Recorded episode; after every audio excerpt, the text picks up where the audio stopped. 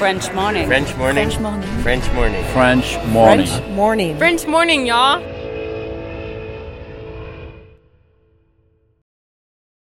Cet épisode a reçu le soutien de la C F E. La C F E, vous connaissez ? C'est la Caisse des Français de l'étranger et il s'agit d'une caisse de sécurité sociale créée en soixante-dix-huit pour les Français résidant hors de France. Maladie, maternité, accident du travail ou encore retraite.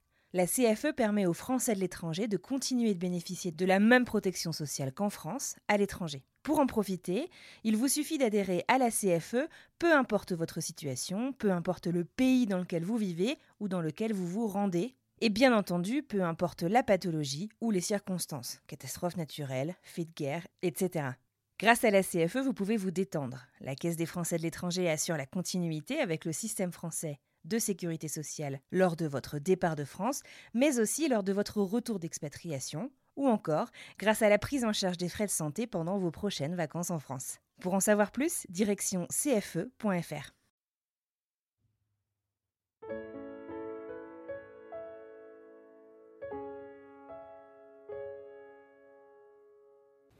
Arrivé à un certain moment dans la vie, bah, il faut savoir ce qu'on veut et il faut y aller parce que pourquoi perdre son temps en fait ? Et c'est vrai que lui est, est, est comme ça, il est comme ça dans son travail, dans sa personnalité et j'aime, j'aime cette, euh, cette détermination et cette clarté en fait. Je trouve que c'est, pour moi, il a amené ça dans ma vie, j'avais déjà ce désir à l'intérieur de moi, mais le fait qu'il ait amené ça dans, sa, dans, dans notre vie, a fait qu'aussi on est on est allé très vite sur un petit peu euh, tout quoi, sur euh, sur la, construire une vie ensemble euh, et, et, et en fait quand on est allé en Floride, il m'a demandé si j'étais prête à sauter sans parachute et là je me suis dit il faut que je laisse toutes mes peurs de côté, faut que je laisse tous mes doutes de côté et c'est le temps de, de sauter et ça a vraiment été un tournant.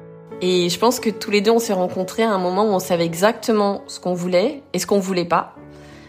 Et il s'est passé quelque chose de magique. Et c'est vrai que quand quelque chose de magique se passe, ça peut faire extrêmement peur. Euh, moi aussi, je me suis posé toutes ces questions. Et puis, au final, quand je me suis rendu compte que, bah oui, les choses magiques arrivent, en fait. Et quand elles arrivent, eh bien, il faut pouvoir les saisir parce que sinon, bah, elles, elles passent et puis elles ne reviennent plus et... Et finalement, euh, on a tous le droit de goûter au bonheur et finalement, on n'a pas besoin d'avoir peur parce que quand on a compris que c'est là, que c'est réel, ben, faut y aller.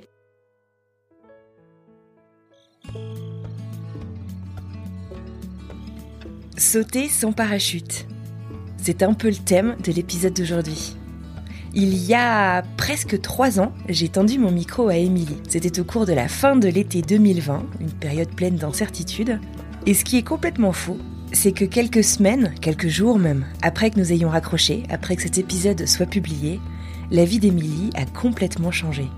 Si vous souhaitez connaître le début de l'histoire d'Émilie, entre Taïwan, l'Irak, l'Espagne et Brooklyn, je vous mets le lien dans la description de cet épisode. Et aujourd'hui, je vous invite donc à la découverte de la suite de l'histoire d'Émilie, une histoire empreinte de détermination, de talent et de beaucoup d'amour. Vous écoutez French Expat, un podcast de French Morning. Je suis une expat de, de long vol, avec quatre expatriations. Je suis une designer, je crée des poupées textiles. Euh, je suis basée à Brooklyn. J'ai suivi mon rêve et ça se passe très bien. On s'est parlé, toutes les deux, il y a... Deux ans et demi, un truc comme ça. ça. Un peu avant l'été euh, deux mille vingt. À l'époque, tu nous avais euh, raconté ton expatriation qui euh, avait débuté à Taïwan. C'est ça, euh, oui, tu te souviens. Puis en Espagne, puis un petit bout en Irak. Et ouais. Puis tu étais venue euh, t'installer à New York. J'ai eu envie en fait de, de, de, de te recontacter, qu'on continue euh, un petit peu, parce que finalement, euh, j'ai presque envie d'appeler cet épisode « Coup de foudre à Manhattan ». C'est juste, c'est ça. Donc en fait, plus ou moins au moment où on a raccroché, euh, une semaine après, t'as rencontré Claudio. Voilà, c'est ça. Donc une semaine après notre, notre enregistrement, j'ai rencontré mon mari. Bon, je peux le dire, hein, l'amour de ma vie, voilà. Ouais. C'est dit. Recontextualisons le truc. Donc du coup, en mars deux mille vingt, euh, tu perds ton boulot. C'est ça. Tous mes boulots, en fait. J'avais plusieurs ouais. boulots, donc oui, oui. Tu faisais quoi à ce moment-là? Donc, j'étais euh, principalement danseuse, j'étais professeure de flamenco. Euh, je me produisais dans différents, euh, différents endroits. Euh, je travaillais également avec le théâtre euh, City Center. Euh, on préparait le festival de flamenco, qui était le vingtième, donc plein de projets en cours. Euh, euh, j'étais également professeure d'art et je, je travaillais dans des écoles, je travaillais vraiment un peu partout. J'étais envoyée par le théâtre pour euh, enseigner le flamenco dans plein d'écoles à Manhattan. J'avais déjà mon business de, de création de poupées. Et tout ça, c'est, c'est terminé en quelques jours. Du moins, c'est mis en pause, mais en mmh. une longue pause, une très longue pause. Donc, euh, il a fallu bah, tout réinventer assez vite, en fait. Alors, comment est-ce que tu t'es euh, retournée euh, à ce moment-là?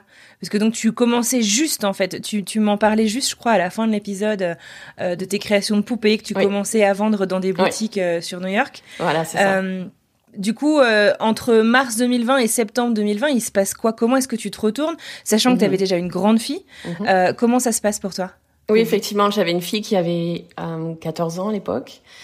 Euh, ce qui s'est passé, en fait, c'est que, je dois dire honnêtement, j'ai réussi à rebondir très vite. Et je pense que rebondir, si on rebondit vite, ça se passe bien. Et je pense que mm-hmm. si on laisse la, la morosité s'installer, ça devient plus difficile. Donc, ce que j'ai fait, c'est que je me suis dit, bon... Ok, tout est vraiment tout est parti, tout est tout est à terre. Vraiment, faut mmh. vite, vite, vite, vite se réveiller et, et comprendre ce qui se passe et, et s'adapter. Et du coup, ce que j'ai fait, c'est qu'en quelques jours, euh, bah déjà j'ai essayé de comprendre un petit peu la situation et je me suis dit bon, ok, donc je, je suis créatrice textile, qu'est-ce que je peux faire, comment je peux m'adapter aux circonstances. Et là, je me suis aperçue que, en lisant un article dans Le Monde, que les masques en tissu euh, à l'époque, on en parlait très peu parce que c'était mi-mars, bah, que les masques en tissu allaient devenir le, la pro, le, prochain, euh, le prochain objet que, dont chaque personne aurait besoin. Et c'est, mmh. c'est, c'est devenu ça. Parce que, par exemple, j'étais sur la plateforme d'Etsy. Et Etsy, en fait, pour la première fois, moi, ça fait treize ans que j'étais sur Etsy. Et pour la première fois, ils ont envoyé un email à tous les designers en disant « On a une demande qui est telle que, voilà... Euh, » Même si vous faites pas des masques, bah mettez-y, mettez-vous-y. Et... Donc effectivement, je crois que j'avais j'avais vu juste. Il euh, y avait une vraie demande et du coup mm-hmm. euh, très très vite j'ai fait un patron, je l'ai vendu sur Etsy. J'ai j'ai testé euh, tous mes masques et euh, finalement je suis arrivée à un design qui était à peu près euh, qui était correct et euh, et j'en ai vendu je crois cinq mille, euh, pas plus cinq mille. Euh, wow. Ouais. Donc c'est comme ça que je me suis adaptée. Après, est-ce que c'est ce que je voulais faire euh, Est-ce que c'est ce que je voulais faire de ma vie? Non, mais c'était vraiment m'adapter sur le moment parce que euh, je ne savais pas si les gens allaient continuer à, à commander des poupées. Finalement, ils, ils ont continué et ils ont commandé plus de poupées. Donc c'est ça aussi qui m'a aidée à faire le virage, c'est-à-dire euh, mm-hmm. les circonstances m'ont poussée à faire presque que ça. Et là, je me suis aperçue que finalement, j'adorais ça. Et c'est pour ça aussi aujourd'hui que je, je suis créatrice euh, textile à plein temps. Donc du coup, j'imagine un été euh, euh, chargé où ouais. tu, tu, tu, tu vois un certain entrain, mais euh, euh, enfin voilà, tous, pendant l'été deux mille vingt, on était quand même plein d'incertitudes. Oui, bien euh, sûr. Et euh, en septembre deux mille vingt, donc quelques semaines après qu'on ait enregistré, euh, qu'est-ce qui se passe? Raconte-moi ta rencontre avec Claudio. Donc en fait, au départ, ça commence pas de la manière la plus romantique puisque je suis sur une, une application de rencontre. Comme beaucoup de gens à New York, bah il y a plus rien, il y a plus de sorties, il y a plus bah voilà. Oui. Hein. Donc euh, je suis sur cette application. Je honnêtement, je perds un petit peu espoir parce que bon bah c'est pas c'est pas idéal, on va dire. Et puis après avoir eu quelques déconvenues et et bon à manquer un petit peu d'enthousiasme et puis tout d'un coup, je vois le profil de, de Claudio, qui, qui est mon mari.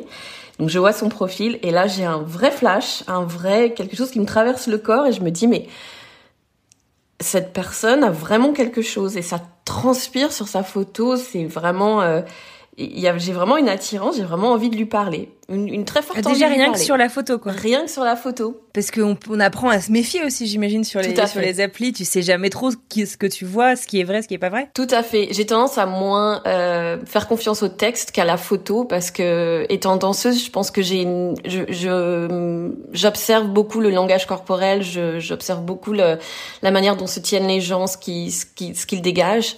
Et il mm-hmm. y avait vraiment quelque chose. Et il y avait vraiment aussi entre ce qu'ils disaient et sa photo, il y avait vraiment une... Bah, je me disais, tiens, cette personne a l'air intègre et euh, a l'air d'être une personne vraiment intéressante. Enfin, j'avais vraiment un bon feeling. Après, c'est juste un mmh. feeling, évidemment. On on sait jamais ce qu'on voit en vrai. Enfin, ce qu'on, ce qui, la personne qui va arriver est peut-être totalement différente. Mmh. Euh, ce qui est la raison pour laquelle il y a tellement de déceptions, je pense aussi avec ces applications. Mais là, tout ce que j'avais ressenti, c'est confirmé, en fait. Euh, donc voilà, donc on s'est, euh, je l'ai contacté, il m'a contacté une semaine plus tard. Je me dis bon, il me répond pas, bon, tant pis. Et puis tac, il répond une semaine plus tard. Ce qu'il nie aujourd'hui, il dit mais non, mais non. Je dis mais si. Et donc quand il a répondu, on a, en fait, on a très vite décidé de se rencontrer et c'était, c'était génial parce que beaucoup de gens étaient encore dans la paranoïa de la rencontre. Il y avait vraiment une peur autour de, de juste de, de se retrouver dans un restaurant, tout simplement. Et du coup, on s'est retrouvés, euh, voilà, on s'est rencontrés dans un restaurant à Manhattan et ça a été un coup de foudre mutuel. Ah ouais, comme ça, d'un coup. Ouais. Genre, première rencontre et tout de suite, tu sais que c'est le bon. Et lui aussi. Euh, savoir que c'est le bon, c'est peut-être un petit peu... Euh, je sais pas si c'est exactement ça. En tout cas, moi, je me rappelle quand je suis arrivée et que je l'ai vu, je me suis dit, tiens, c'est quelqu'un, j'ai l'impression de connaître. C'est quelqu'un, ah ouais. euh, si je le voyais dans la foule, j'aurais envie de m'asseoir à côté de lui et, et de lui parler et, de, et de, de savoir qui il est. J'avais une intense curiosité, une attirance. Et, euh, wow. et puis bah, quand on, on, a, on a passé la soirée ensemble et, et effectivement il y a quelque chose d'incroyable qui, qui est né quoi. Et pour lui ça a été un coup de foudre immédiat. Lui il le dit toujours que c'est la première fois que ça lui est arrivé. Et c'est quelqu'un qui sait ce qu'il veut, qui, qui, qui voilà, qui, qui croit en ce qu'il ressent. Et je pense que il a pas hésité, il a ressenti ça et puis il est allé, euh, il est allé à fond assez vite en fait. C'est génial. Ouais. Et alors présente-nous ce Claudio. Donc, Claudio est originaire de Floride, de Miami. Il y a quand même une grande différence entre les gens de, de Miami et de New York. Euh, avant, je connaissais pas de, de personnes de, de Miami et il y a, y a une grande différence. Donc, aussi, ça explique aussi une grande, je dirais une certaine chaleur, une certaine intégrité, une, qui, qui, qui je, j'ai retrouvée ensuite en allant plusieurs fois à Miami. Euh, il y a une culture latine aussi qui, qui m'a beaucoup parlé. Euh, Claudio est en fait euh, originaire du Nicaragua et de Croatie, de par ses parents. Donc sa mère est croate, son père est du Nicaragua. Il a grandi à Miami euh, autour d'influences cubaines, euh, autour de, d'une famille qui vient du Nicaragua, donc... Euh, il a parlé en espagnol, en italien, puisque ses parents se sont rencontrés en Italie.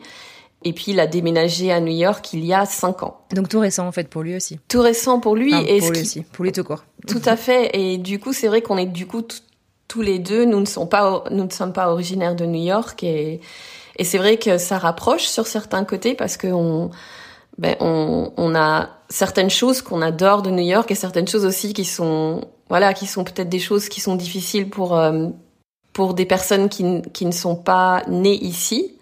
Donc voilà, donc c'est vrai que euh, je suis très contente qu'il soit de de Floride et de Miami parce que on, y a il a du coup un un rapport aux choses et un regard qui est différent, qui est super intéressant. Un regard neuf sur ta ville ou enfin même si ça fait cinq ans qu'il est ici, je trouve qu'il a un regard ouais. neuf encore sur New York. Il a un regard euh, qui est peut-être moins désabusé ou moins habitué. Et du coup, il mmh. y a pas mal de choses. Par exemple, je te donne un exemple concret. On a déménagé à Brooklyn et Brooklyn, il connaissait pas du tout. Il habitait à, à, derrière Lincoln Center à Manhattan. Et en arrivant à Brooklyn, tous les, plein de choses l'étonnaient. Il le regardait avec un, un regard neuf, en fait. Et donc, c'était intéressant pour moi qui ai vécu toute ma vie à Brooklyn, de voir un petit peu la ville sous, sous euh, de par, de par ses yeux euh, et... Et de découvrir, en fait, euh, de redécouvrir la ville à travers lui, en fait, je dirais.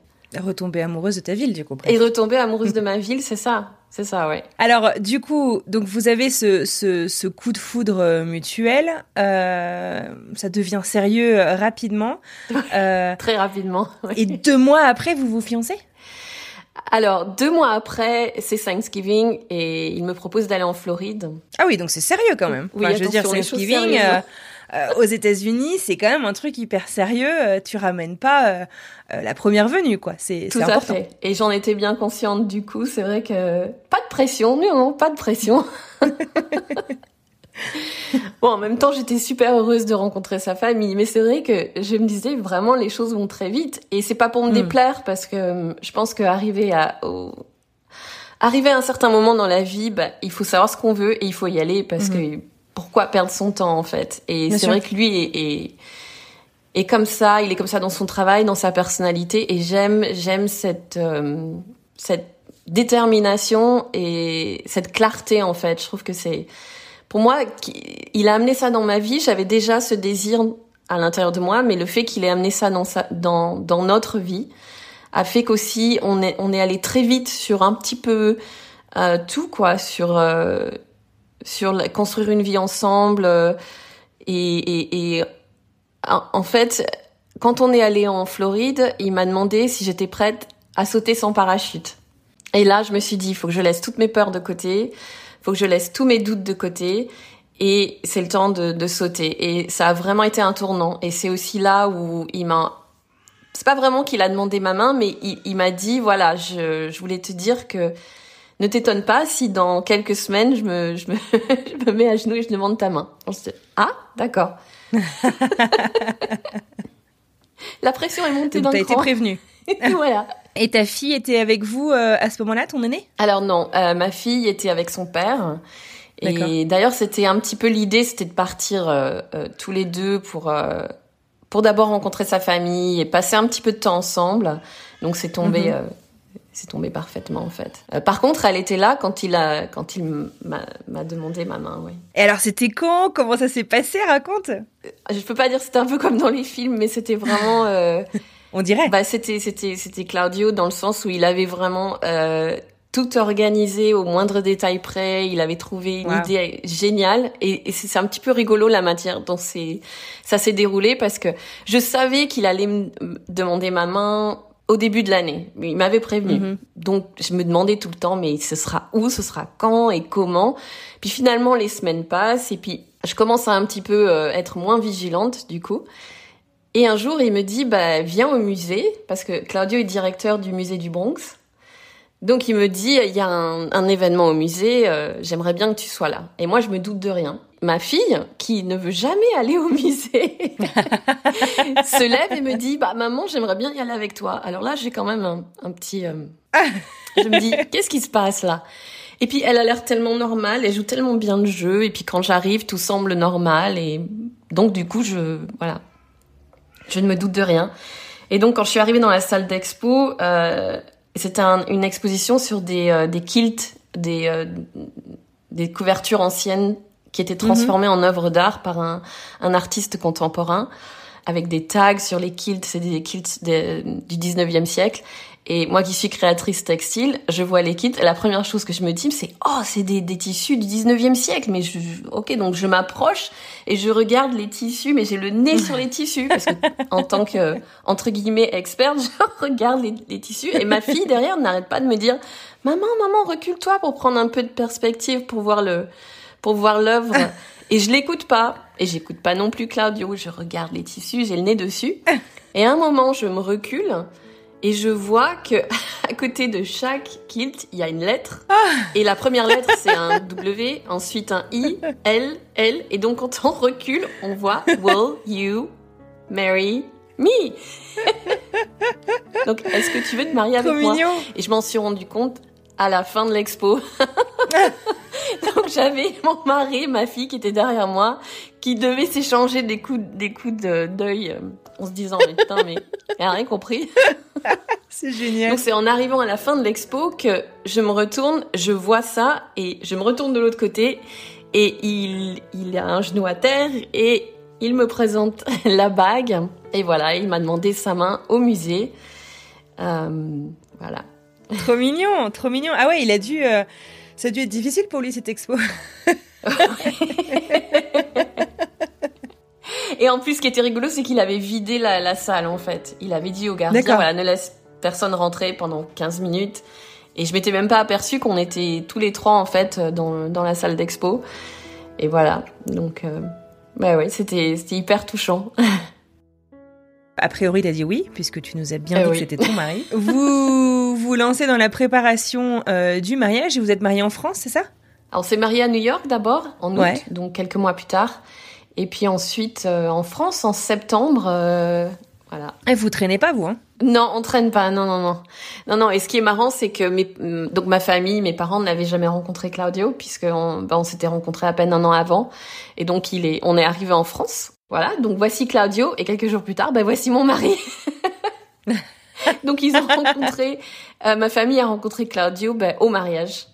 Donc, euh, wow. voilà. Ils ont été euh, soutenants là-dessus, ils ont pas eu. Enfin, tu sais, des fois, tu peux, quand tu connais pas la personne, tu te dis, mais t'es sûre de toi, ça va vite quand même. Tout à fait, oui, surtout que déjà, c'est allé très vite, donc évidemment, mmh. ça, ça, les, les gens euh, se disent, mais est-ce que ça va pas trop vite ou est-ce qu'il y a mmh. pas un, comme on dit, un red flag? Bien sûr, et je comprends. Mes parents se sont posé la question, je comprends. Si je me... voilà, ouais. si c'était ma fille, je me poserais les mêmes questions. Et puis, le fait de pas le connaître, de l'avoir jamais rencontré. C'est vrai, quand on n'a jamais rencontré une personne, bah, du coup, on se, bah, on se pose des questions et on, on peut pas vérifier soi-même. Du coup, euh, mes parents, oui, m'ont, m'ont posé la question, mais, mais est-ce que tu es sûre? Et est-ce que tu connais vraiment cette personne? Sauf que oui, je dirais, dans la majorité des cas, c'est trop rapide. Sauf que quand on, on connaît qui est mon mari, euh, où il en est dans sa vie, où j'en étais dans ma vie, finalement, non, c'est pas si, c'est pas si surprenant, en fait, si on regarde vraiment, si on, si on se pose des bonnes questions, c'est-à-dire, euh, moi, j'ai quarante-trois ans aujourd'hui, quand j'ai rencontré mon mari, il avait quarante-huit, et on a chacun plusieurs vies derrière nous, et je pense que tous les deux, on s'est rencontrés à un moment où on savait exactement ce qu'on voulait et ce qu'on voulait pas. Et il s'est passé quelque chose de magique. Et c'est vrai que quand quelque chose de magique se passe, ça peut faire extrêmement peur. Moi, au départ, ça m'a fait extrêmement peur. Je n'irai pas. J'avais, je, j'avais vraiment... Je, parce que j'avais peur de souffrir, en fait. J'avais peur d'être déçue. Et j'avais peur de m'imaginer que cette chose était magique. Et en fait, elle l'était pas. Et de tomber de haut. Donc, c'est vrai que euh, moi aussi, je me suis posé toutes ces questions. Et puis, au final, quand je me suis rendu compte que... Bah oui, les choses magiques arrivent, en fait. Et quand elles arrivent, eh bien, il faut pouvoir les saisir parce que sinon, bah, elles, elles passent et puis elles ne reviennent plus. Et, et, et finalement, euh, on a tous le droit de goûter au bonheur et finalement, on n'a pas besoin d'avoir peur parce que quand on a compris que c'est là, que c'est réel, bah, faut y aller. Donc euh, oui, ma famille s'est posé beaucoup de questions, mais je ne les ai pas écoutées, évidemment. Et ta fille, alors, comment ça s'est passé? euh, Elle a l'air d'avoir été assez excitée à l'idée que vous vous oui. mariez. Puis ça a été euh, aussi, ça a cliqué assez rapidement entre deux. Étonnamment, j'avais un petit peu peur et de, ouais. et voilà, de, de la rapidité aussi et de me dire bon, est-ce que puis ça faisait cinq ans que j'étais célibataire et du coup je vivais mmh. avec elle et on avait une sorte de cocon. Et tout d'un coup, j'ai introduit un homme et je me dis, je savais pas comment elle allait réagir. Est-ce qu'elle allait avoir peur pour moi ou se dire euh, « Oh, ça va mal se passer euh, ?» ou bon. Et finalement, encore une fois, une des surprises de la vie, comme quoi on sait jamais.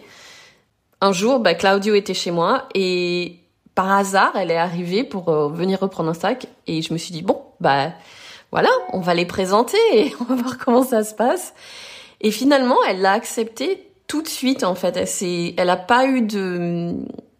Elle a accepté avec beaucoup d'innocence, beaucoup de, avec un cœur ouvert. Mmh. Et, et du coup, ça s'est très, très bien passé parce que elle, elle l'a juste, je dirais, elle l'a accepté, mais par contre, elle a eu une conversation avec lui et elle lui a dit, en gros, elle lui a dit, si tu brises le cœur de ma maman, attention. Donc voilà, il était prévenu. Et j'ai trouvé ça très touchant, en fait, parce que c'est, ouais. voilà, être protectrice de sa maman et, Et elle était consciente aussi qu'on était dans une, une relation sérieuse et, et que les choses avançaient très vite. Et non, il n'y a eu aucun souci par rapport à ma fille. De toute ma famille, c'est la personne qui voilà, qui, je pense, l'a accepté le plus vite. Et bon, en même temps, ça se comprend. Elle a pu le rencontrer en, en personne. Donc, euh, oui. Mm-hmm. Non, ça s'est très bien passé. Trop chouette. OK. Donc, euh, du coup, euh, vous vous mariez donc euh, aux États-Unis puis en France. Le mariage, euh, un peu dont rêvent tous les Américains euh, par rapport à la France, dans un château. Ouais, on y allait, ouais. On s'est fait plaisir, on va dire, parce que c'est vrai que c'était aussi pour... Euh, pour faire plaisir à sa famille. Je me dis, en France, on a quand même des châteaux magnifiques. On a, on est, en plus, on s'est mariés dans le sud-ouest. Une gastronomie magnifique. On a des châteaux magnifiques, des paysages magnifiques. Et euh, c'est vrai que ça a un peu étonné ma famille euh, au départ, mon choix, parce que hum, je pense que si ils s'imaginaient que je me, peut-être je me marierais euh, aux États-Unis ou non, en fait, je choisissais de venir en France, de se marier dans un château, dans un dans un cadre plutôt traditionnel.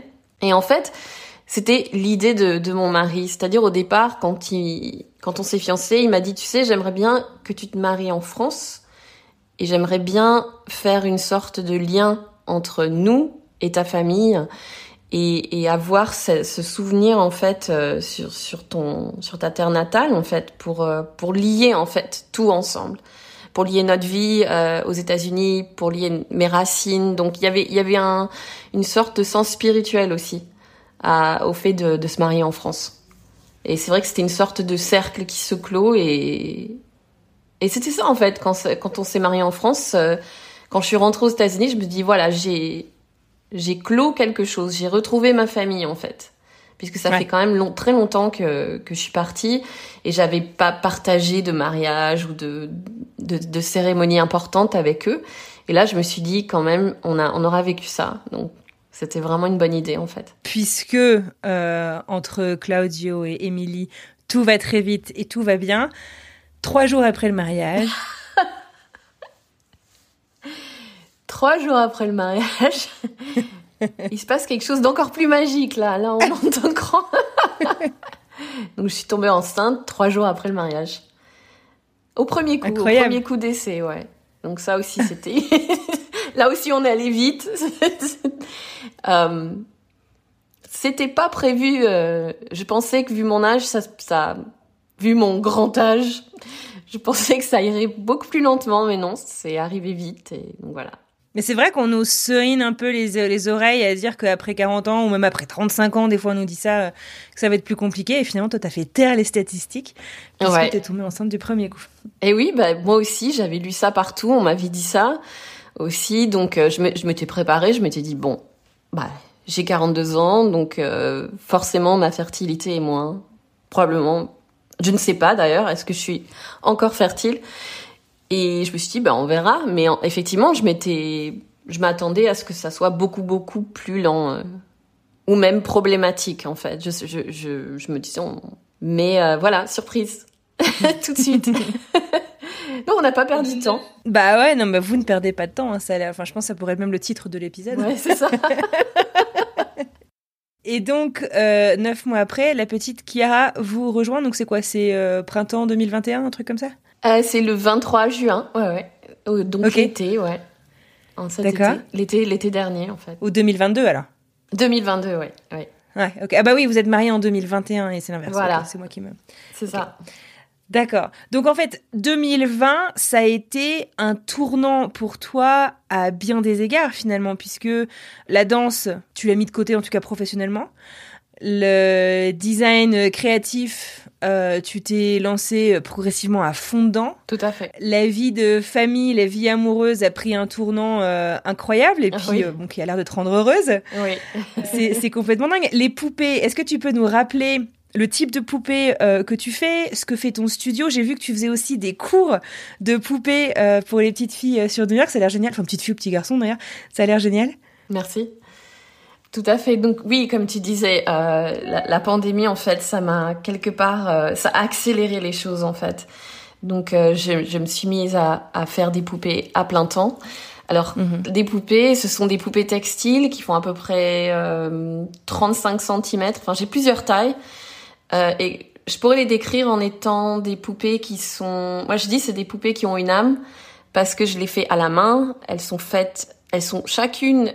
Même si c'est un certain modèle, elles sont chacune uniques. Si on les regarde vraiment en détail, Euh, chaque poupée en fait est un petit peu différente de l'autre, donc c'est vraiment du fait main. Tout le design, la confection, les matériaux, euh, tout est fait à New York. Euh, donc ce sont des poupées euh, qui sont personnalisables aussi, c'est pour ça qu'elles sont vraiment uniques. C'est-à-dire que souvent j'ai des clients qui me demandent de broder un nom sur la poupée ou alors de mettre un détail. Euh, par exemple, j'avais un, une cliente, sa fille s'était cassée euh, la jambe, donc j'ai, j'ai mis un plâtre, un plâtre en tissu. Euh, j'ai une cliente euh, également, sa, sa fille a une maladie, et donc euh, je, je, je rajoute un détail sur la poupée qui fait que ce sont des poupées qui euh, reflètent, qui ressemblent à l'enfant, mais qui aussi leur permet de, de se projeter dans un imaginaire et, et de s'attacher en fait. C'est un une sorte de, de compagnon euh, attachant, en fait. Et elles sont magnifiques. Je vous invite à aller faire un tour. Je vous mettrai le, le lien euh, du travail euh, euh, d'Émilie dans les notes de cet épisode. Mais euh, les, les poupées sont magnifiques. Les détails sont absolument scotchants. Euh, comment t'expliques euh, cet essor, en fait, de ton business euh, poupée? Alors, je sais que tu as, tu, tu, tu, que, que tu t'es euh, lancé à fond, que tu as lâché d'autres activités professionnelles. Mais est-ce que c'est la seule raison? Enfin, finalement, comment... Enfin, ça a l'air de cartonner, là, ce que tu fais. Bah, merci. Oui, oui, ça marche très, très bien. Euh, les raisons, les raisons, en fait, sont assez simples, en fait. Euh, déjà, il y a peu de créatrices de poupées euh, sur New York. Même aux États-Unis, on est, on est, c'est une niche, en fait, déjà. Euh, ensuite, euh, ça demande beaucoup de savoir-faire. Au départ, j'ai créé des vêtements. Je dirais créer des vêtements demande aussi un, énormément de savoir-faire, mais ce sont des savoir-faire différents. La raison pour laquelle les poupées demandent beaucoup de savoir-faire, c'est que il faut donner de l'âme, il faut donner un, un quelque chose à la poupée qui va faire que mm-hmm. ça ressemble pas à une poupée qui est faite en Chine ou ça ressemble pas à une poupée Bien qu'on sûr. va trouver dans le commerce. Et ce supplément d'âme, en fait, ce, ce détail, en fait, fait que les gens euh, voient votre poupée et se disent « Ah ouais, il y a un truc spécial, là. Il y a quelque chose de... J'ai envie mm-hmm. de donner ça à ma nièce ou à ma fille, ou j'ai envie... » Voilà, on a envie de, de, de, de rendre notre enfant heureux. Et je pense que des poupées qui sont faites main, il y a mm-hmm. vraiment quelque chose dans, la, dans cette création euh, qui va, qui va être euh, un beau cadeau à donner, en fait. Qui va être quelque ouais. chose de touchant. Et je trouve que ce, cette chose-là, en fait, le fait que ce soit fait main, que ce soit fait localement, et qu'en plus, il y ait... Euh, bah moi, j'y mets vraiment mon cœur, j'y mets aussi tout mon sens artistique, je travaille... Je suis extrêmement perfectionniste, donc il y a beaucoup de détails, en fait, dans les poupées, mm-hmm. qui font que, voilà, on a, je pense qu'on on se dit, bon, bah ça, c'est un, une poupée de qualité, une poupée qui a quelque chose, et, et, euh, et ça fait plaisir d'offrir quelque chose comme ça, je pense. Euh, mais bien. Sinon, la raison pour laquelle mon business est en train de bien marcher, c'est, je pense que c'est que j'ai fait un énorme changement dans ma vie. Où avant de rencontrer mon mari, j'étais j'étais une maman euh, célibataire à New York, donc je travaillais beaucoup parce que je voulais assurer une, je voulais assurer un, un avenir à ma fille et vivre confortablement. Donc je travaillais vraiment hustling, tu sais en anglais, hustle. Mm-hmm. Donc euh, je travaillais tout le temps, tout le temps, et je prenais un petit peu tout ce qu'on me tout ce qu'on me proposait. Donc euh, je, je bossais, bossais, bossais, bossais, et sans vraiment réfléchir au fait que parfois c'est plus important de de, de s'arrêter, d'investir du temps et de l'argent dans un projet. Et de se donner en fait la chance que ce projet euh, soit fait de, de manière euh, la meilleure possible, la plus perfectionniste ouais. possible, de vraiment fignoler tout et d'investir du temps et de l'argent et ensuite de laisser, voilà, de, de donner sa chance au projet en fait. Et je pense qu'il y a une énorme différence entre bosser, bosser, bosser tout le temps pour vivre confortablement et réussir convenablement. Plutôt que ce que je fais aujourd'hui, c'est que je me donne à fond dans une chose. Ouais. Et cette chose-là, je, j'investis tout ce que j'ai en fait. Et je suis sûre qu'il y aura un retour sur investissement. Et déjà, j'ai un retour. Déjà, euh, j'ai doublé mes ventes et, euh, et j'ai un, un très gros following sur Instagram. Et donc, je vois déjà les résultats. Bah, bravo, c'est incroyable. Ah, Alors, que te réserve le futur? Parce que j'ai l'impression que le présent est bien chargé, mais qu'il te plaît, que la vie est belle. Euh, oui. Qu'est-ce que tu peux... Enfin, euh, vers quoi? Je sais pas, est-ce que tu t'orientes? Est-ce qu'il y a des, des trucs qui te font rêver euh, dans les, les mois, les années à venir, euh, seul, professionnellement, en famille, en couple? Oh, il y a, y a beaucoup, beaucoup de choses, en fait. Euh, le fait de m'être euh, donné à fond, à fond, dans une, une, un seul domaine, au lieu de plusieurs domaines comme avant. Aujourd'hui... Je pense que j'ai plusieurs branches de mon business qui sont qui sont vraiment prometteuses et je le sens parce que quand j'en quand j'en parle ou quand je le développe ou quand je le pratique, je ressens je il y a une réponse, il y a un enthousiasme et il y a une demande qui me fait penser que ce sont des créneaux où il y aura beaucoup à explorer. Mmh. Et, et beaucoup de potentiel. Et ces deux créneaux-là, ce sont... Euh, en fait, c'est pas seulement les poupées, c'est l'expérience de la création de poupées. Donc, l'expérience de la création de poupées, ça veut dire des classes pour apprendre à faire des poupées, pour que les enfants appren- apprennent à faire des poupées, mais aussi des fêtes d'anniversaire, des workshops, euh, pour adultes également. Et là, je pense qu'il y a bien. vraiment, vraiment une demande et ouais. une attente. Parce que déjà c'est unique. Enfin, sur New York, il y a, j'ai, j'ai fait bien sûr une recherche quand j'ai fait mon business plan, mais il y a très très peu en fait de cours ou d'activités autour de la création de poupées. Et je pense que mm-hmm. c'est un domaine artistique qui est qui est, qui est magnifique parce qu'en fait la création de poupées, c'est on se projette dans un une création textile, on crée quelque chose. Ça peut être une poupée une poupée vaudou parce que on vient de se faire larguer par son copain, ou alors ça peut être une poupée qui représente une une personne célèbre qu'on admire.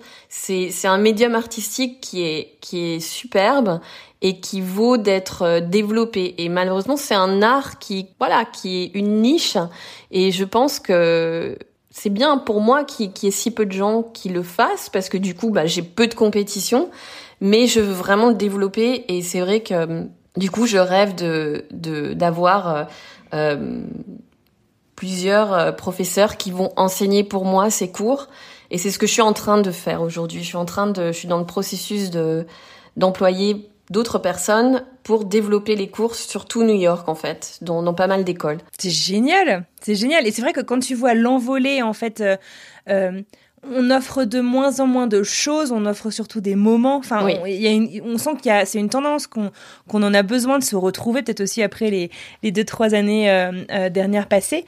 Euh, c'est une super idée, écoute. Euh, Merci. Je te souhaite euh, le meilleur euh, dans ce sens. Merci Écoute, beaucoup. C'était super chouette vraiment de, de prendre de tes nouvelles. Ça fait plaisir de voir euh, quand euh, tout va bien.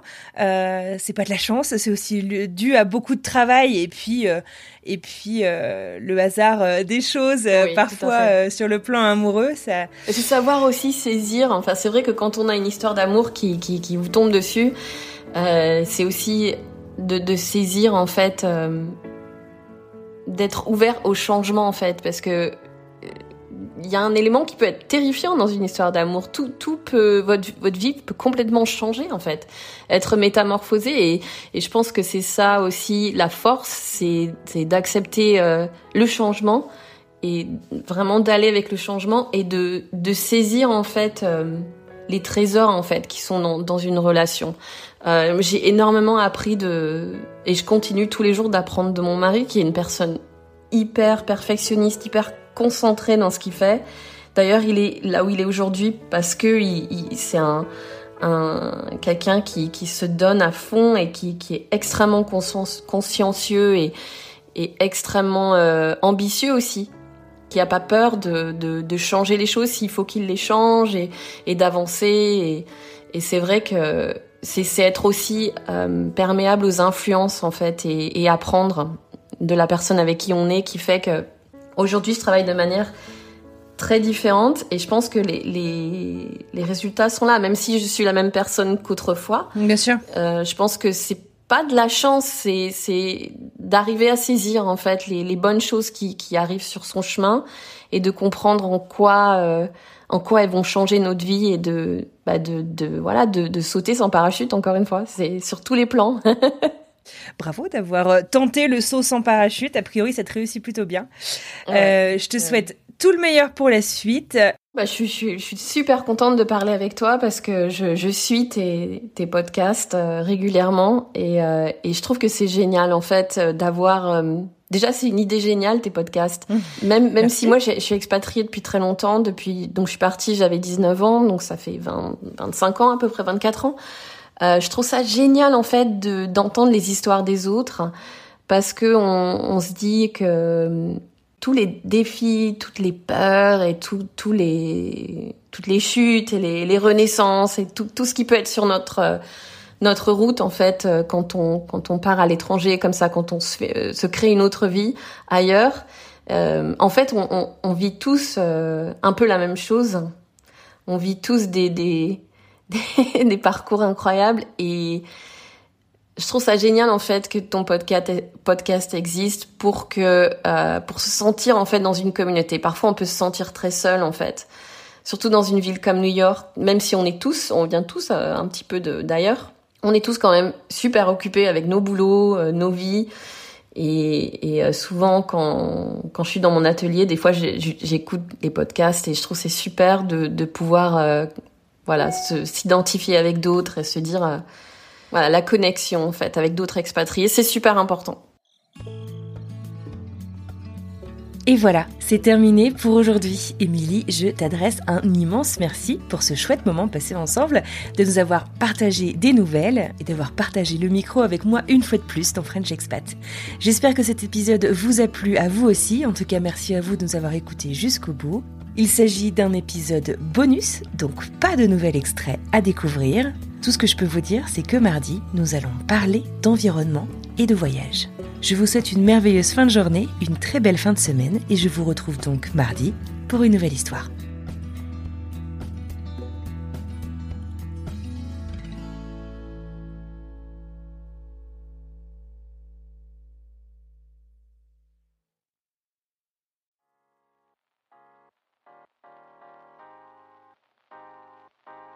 Vous venez d'écouter un podcast réalisé par moi-même, Anne-Fleur Andrelly, mixé et habillé par Alice Krieff et produit par French Morning.